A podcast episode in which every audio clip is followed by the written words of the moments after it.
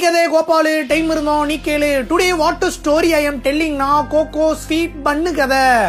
ஒரு ஊர்ல குமார்னு ஒரு பையன் ஃபோர்த் ஸ்டாண்டர்ட் படிக்கிறான். அந்த பையன் தனி ஒருவன் வந்து விட்டான் அப்படின்ற மாதிரி எல்லாத்தையுமே வந்து தனித்தனியா தான் பண்ணுவான்.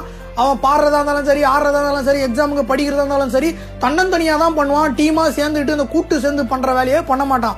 இதெல்லாம் பார்த்து அவங்க ஆயாவுக்கு ரொம்பவே டென்ஷன் ஆகுறாங்க. ஏன்னா இந்த பையன் யாரு கூடயும் சேர மாட்டான் ஃப்ரெண்ட்ஸ்னு யாருமே இருக்க மாட்டுது.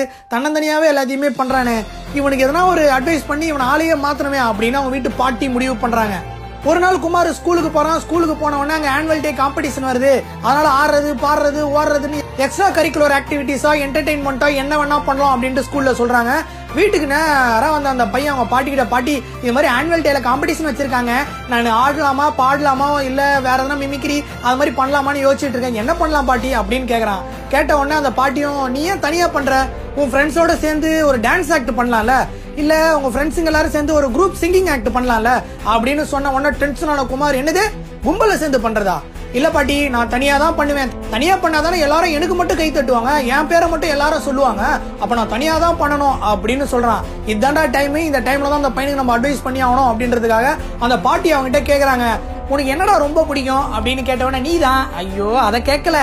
உனக்கு சாப்பிட்றதுக்கு என்ன பிடிக்கும்? அப்படின்னு கேட்குறாங்க குமார் கொஞ்ச நேரம் யோசிச்சுட்டு எனக்கு கோகோ கிரீம்ல செஞ்ச ஸ்வீட்டு பண்ணு தான் பிடிக்கும். அப்படின்றான். இதை கேட்ட பாட்டி உடனே சரி வா இன்னைக்கு நான் உனக்கு சமைச்சு கொடுக்குறேன். அப்படின்னு கிச்சனுக்கு கூப்பிட்டு போறாங்க. அங்க கூப்பிட்டு போன உடனே உனக்கு கோகோ கிரீம் ரொம்ப பிடிக்கல. ஆமா எனக்கு கோகோ கிரீம்னா ரொம்ப பிடிக்கும். அப்படின்னு சொல்றான். உடனே அந்த பாட்டி கோகோ கிரீமை மட்டும் எடுத்து இந்தாடா சாப்பிடு கோகோ கிரீம் அப்படின்றாங்க. குமாரும் ஆர்வத்துல வாங்கி ஐயா கோகோ கிரீம் அப்படின்னு ஆர்வமாயி அந்த உள்ள கையை விட்டு அதை டேஸ்ட் பண்றான். மூஞ்செல்லாம் மாறுது. ஏன்னா அவன் எதிர்பார்த்த மாதிரி அந்த டேஸ்டும் இல்ல. ஒரு மாதிரி ஓர்ப்பா துவர்ப்பா ஒரு மாதிரி வேக் அப்படின்ற மாதிரி இருக்குது. ஒரு மாதிரி ஆயிடுறான். இதை பார்த்த பாட்டி என்னடா கோகோ கிரீம் தானே கேட்டேன். நல்லா தானே இருக்கும்.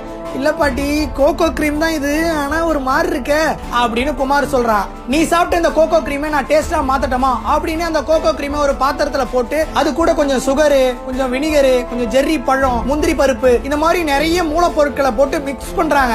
மிக்ஸ் பண்ணதும் அது ஒரு கலர்ல மாறுது. மாறின உடனே அதை ஒரு சின்ன பாத்திரத்துல போட்டு ஹீட் பண்றாங்க. ஒரு மணி நேரம் கழிச்சு டேஸ்டான ஸ்மெல் வருது. இந்த பையனுக்கு லைட்டா ஃபீல் பண்றான். செம்மையா இருக்குது இந்த டேஸ்ட் பாட்டி இந்த கோகோ கிரீம் பண்ணு தான் நான் சொன்னேன் அப்படின்ற மாதிரி சொல்றான். பாட்டி குக் பண்ண கோகோ கிரீம் பண்ண எடுத்து குமார் லைட்டா டேஸ்ட் பண்றான். நல்லா இருக்குது அப்படின்னு சொல்லிட்டு அங்க இருக்கிற எல்லா கோகோ கிரீம் பண்ணியும் எடுத்து சாப்பிடுறான். சாப்பிட்டு முடிச்சிட்டு பாட்டி இப்பதான் சூப்பரா இருக்கு அப்படின்னு சொல்றான். அப்புறம் தான் பாட்டி சொல்றாங்க இதே கோகோ கிரீம் தான் நீ தனியா சாப்பிட்ட. அப்ப டேஸ்டே இல்லைன்னு இப்போ நான் இது கூட இவ்வளவு பொருள் சேர்த்த உடனே டேஸ்டா இருக்குதுன்னு இருக்கிற எல்லா பண்ணியும் சாப்பிட்டியப்பா. அதுக்கப்புறம் தான் குட்டி குமாரிக்கே ஒரு விஷயம் புரியுது. தனியா இருக்கும்போது கோகோ கிரீம் பண்ணுக்கு டேஸ்ட் கிடையாது. அது கூட இவ்வளவு பொருள் சேர்ந்தாதான் அது டேஸ்டாவே இருக்குன்னு. அதனால இனிமேல நம்ம தனியாவே எந்த விஷயத்தையும் பண்ணக்கூடாது. ஃப்ரெண்ட்ஸோடயும் ஃபேமிலியோடையும் சேர்ந்து டீமா தான் எல்லாத்தையும் ஒர்க் பண்ணணும். டீம் ஒர்க் பண்ணாதான் ஜெயிக்க முடியும். இந்த கோகோ கிரீம் பண்ணு உருவான மாதிரி ஸ்வீட்டான விஷயமும் நம்மளுக்கு கிடைக்கும் அப்படின்னு புரிஞ்சுக்கிறான். இந்த கதையில இருந்து நம்ம தெரிஞ்சுக்கிறது என்ன? That is called moral of story hard work இருக்கணும் ஸ்மார்ட் ஒர்க் இருக்கணும் கூடவே டீம் ஒர்க்கும் இருக்கணும். நான் தான் எல்லாத்தையும் பண்ணுவேன். எனக்கு மட்டும் தான் எல்லாமே தெரியும். நான் மட்டும் தான் தலைகீழாக குதிப்பேன் அப்படின்னு சோலோ பர்ஃபார்மன்ஸ் பண்ணீங்கன்னா நிறைய ஃபெயிலியர் தான் அடைவீங்க. அதுவே ஒரு நாலஞ்சு பேரோட சேர்ந்து டீம் ஒர்க்காக பண்ணினா அது ஒரு பெரிய சக்ஸஸை கிரியேட் பண்ணும். அந்த வெற்றி ஒரு மாபெரும் வெற்றி அடையிறதுக்கு நிறைய வாய்ப்பு இருக்குது.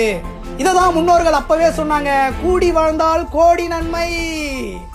ஆனந்தம் ஆனந்தம். குட்டி ஸ்டோரியில் அடுத்தது சந்திப்போம்.